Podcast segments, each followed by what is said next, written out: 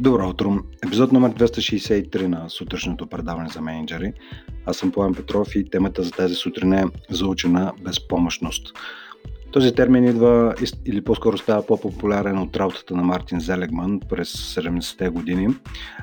той е идва от а, света на психологията, но аз ще ви разкажа малко за историята на термина и как се е появил а, на бял свят, но основният фокус ще бъде върху това по какъв начин заучената безпомощност се появява, съществува и развива в вашите екипи, а може би също така и във вас и по какъв начин може да преодолеете. Така, сега малко история, защото наистина а, лично мен винаги ми е интересно за и, и ми е полезно за да вникна в един термин, да разбера малко повече за историята му.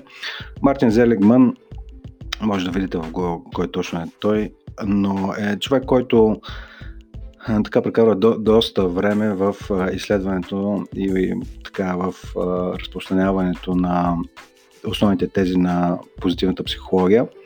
Но конкретно по отношение на заучената безпомощност, той е наблюдавал а, заедно с а, ръководителя на една лаборатория в университета, в който работи Ричард Соломон, експерименти, които наблюдават малко експериментите, които е правил Павлов с условния рефлекс там, с отделянето на, на слюнка на кучета. Сещате се за Павлове, за този условен рефлекс. А, те пак правят а, опити с кучета.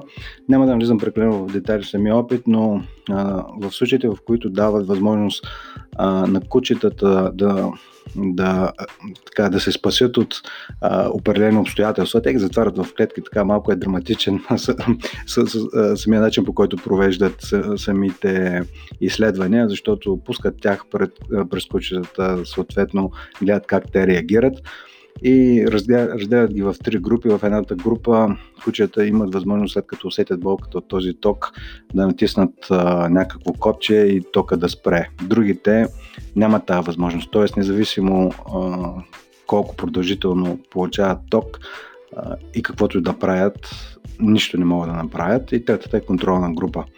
И това, което се установява е, че в един момент а, кучетата, които нямат нищо какво да направят, дори когато са в среда, в която имат бутон или могат да излезнат, не го правят, а, просто защото в един момент се отказват. Тоест, и те го наричат заучена безпомощност.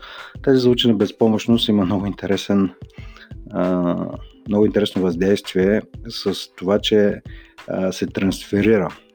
Тоест, ако имате определена без, усетите някаква безпомощност в една област. Е, изгледано, естествено, то тръгва от животни, но след това с много изследвания се установява, че съществува, съществува и при хората.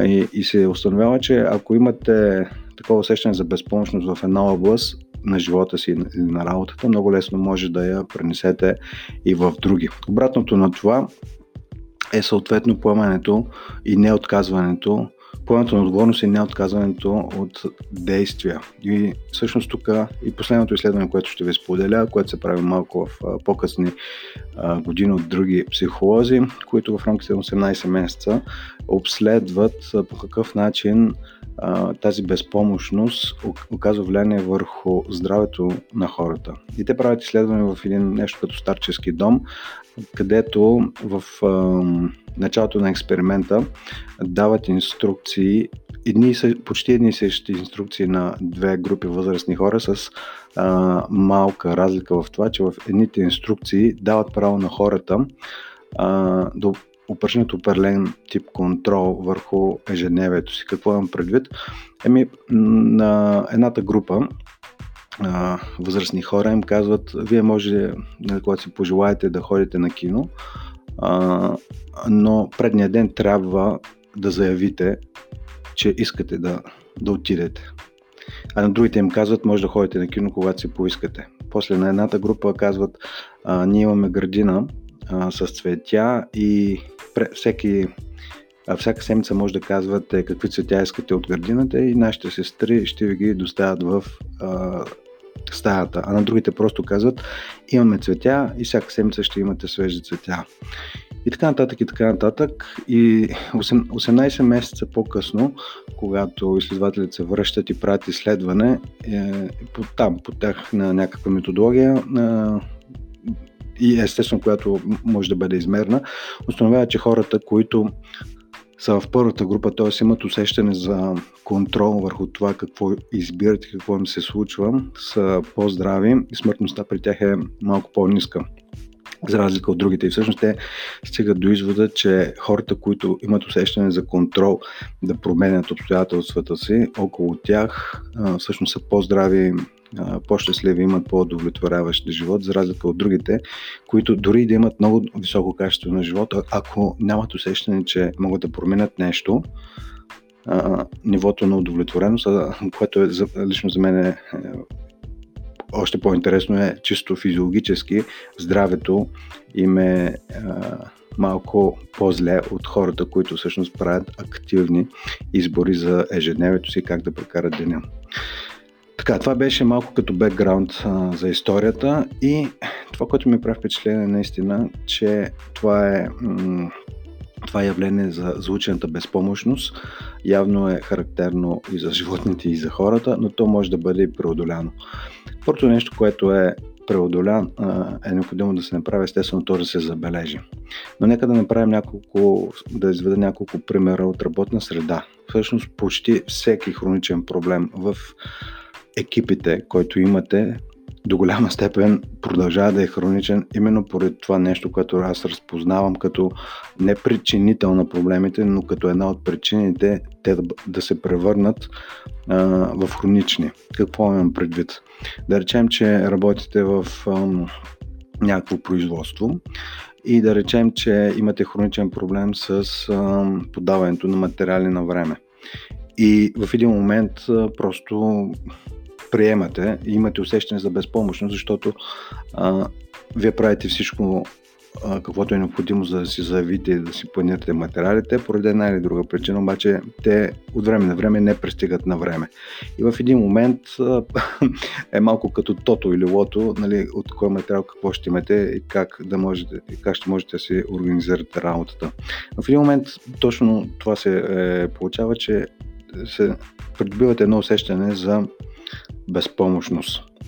С течение на времето обаче, той самия отдел снабдяване не е така, той може да има хронични проблеми нали, вътре в, в, него, но забавянето на материалите може да се дължи на доста прозаична причина, а именно, че имате човек, който си върши работата или с нежелание, или не е достатъчно компетентен. Тоест, той целият отдел не е отговорен за това вие, че си получавате късно материалите, а е отговорен конкретен човек. И да речем, че този човек бъде сменен и в един момент имате възможност да да получавате материалите на време. Но и то, тъй като отсреща вече имате човек, който е проактивен, ангажиран, бързо реагира на обратните връзки. Ако предишния менеджер по снабдяване е игнорирал тотално обратната ви връзка, този е точно обратното. Обаче вие не знаете, че имате нов менеджер, който е по-активен, по-ангажиран, по-даден на работата си. И в момента, в който не получите материал, просто седите и чакате.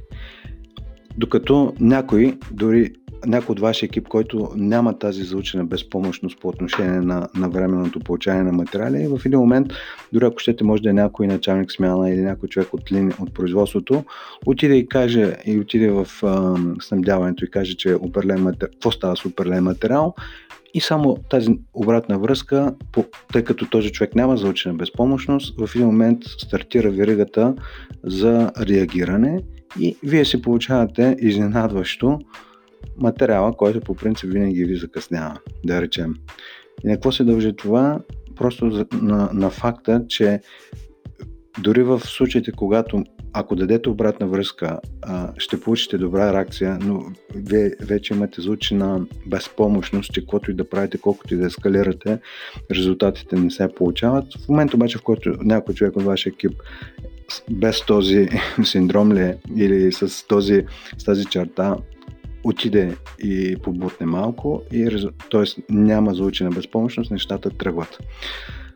Та, и това е един частен пример, но винаги, когато хората се аз това много често го забелязвам в случаите, когато дебатираме различни проблеми и как, нали, свързани с хората и как те могат да бъдат отстранени, почти винаги се появява нещо, което е свързано с това, че човека се вече се отказва.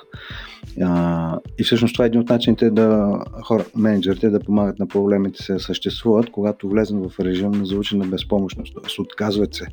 Но факт е, че а, нещата непрекъснато се променят и понякога, ако правите правилно, всъщност, ако постоянно правите правилните неща, т.е. ако постоянно се ескалирате, постоянно изисквате навременно подаване на информация или подаване на материали, рано или късно, т.е. не изпаднете в това състояние на звучена безпомощност, рано или късно нещата е твърде вероятно да започнат да се случат. Първото нещо, сега вече втората фаза за справянето с а, тази заучена безпомощност. Първото нещо естествено е да я забележите. И най-лесният начин да почнете да забелязвате в екипа си е първо да си направите собствено одит върху вас. Тоест, сега бих ви поканил да се замислите кои са нещата а, или областите в работата вие, в която може да имате такава заучена безпомощност. И забележете, тук може да е заучена безпомощност, че от някой отдел нещо не правят както трябва или в съзвучие с очакванията или в съзвучие с договорките, които имате, но този отдел понякога вие нямате проблем с целия отдел, може, може би имате проблем с конкретен човек. И този човек, дали заради липса на желание, заради липса на компетентност, примерно, вие, така, ви е спомогнал да развиете усещане за заложена безпомощност. Така че вижте в коя област е на вашата работа в момента, особено където имате хронични проблеми, е възможно те да съществуват в момента просто и единствено защото имате заучена безпомощност. Т.е. вече не правите опити за подобряване, отказали сте се. Т.е. положителните м- неща от това да правите опити в един момент м- минималните опити. Малко се разсеях тук, защото имам нотификация. Като правя запис, обикновено изключвам всички видео нотификации, но тази сутрин виждате как ме разсея това? просто едно просто един звук. Та, първото нещо, за да преодолеете тази звучена безпомощност, естествено е да я забележите и след това да видите една, две, три стъпки за нейното преодоляване. Сега няма да ви дам конкретни стъпки за преодоляване, тъй като си давам сметка, че истинското, истинското учене наистина става в дълбочина и е, в така постоянно във времето, тогава, когато наистина дойде отвътре. Така че аз по-скоро бих ви поканил да се замислите, ако имате такова, а, такава звучена безпомощност в някоя област, първо да я забележите. Моята роля е по-скоро това, да осветля, да ви, да ви провокирам да се замислите дали има някъде. А вече как ще я преодолеете, оставам на вас. Това първо. И второ, по отношение на екипа. В един момент, може би, голяма част от хората ви, и това със сигурност, сега мога да си представя, че особено в търговските екипи, със сигурност може да има такова състояние на звучена безпомощност, където търговците дори не правят усилия а, да работят с определени да продължите ли да започнат да работят с определени клиенти, просто защото имат а, звучена безпомощност, че там нищо не става, че е бавно, че поради ред причини или какво си.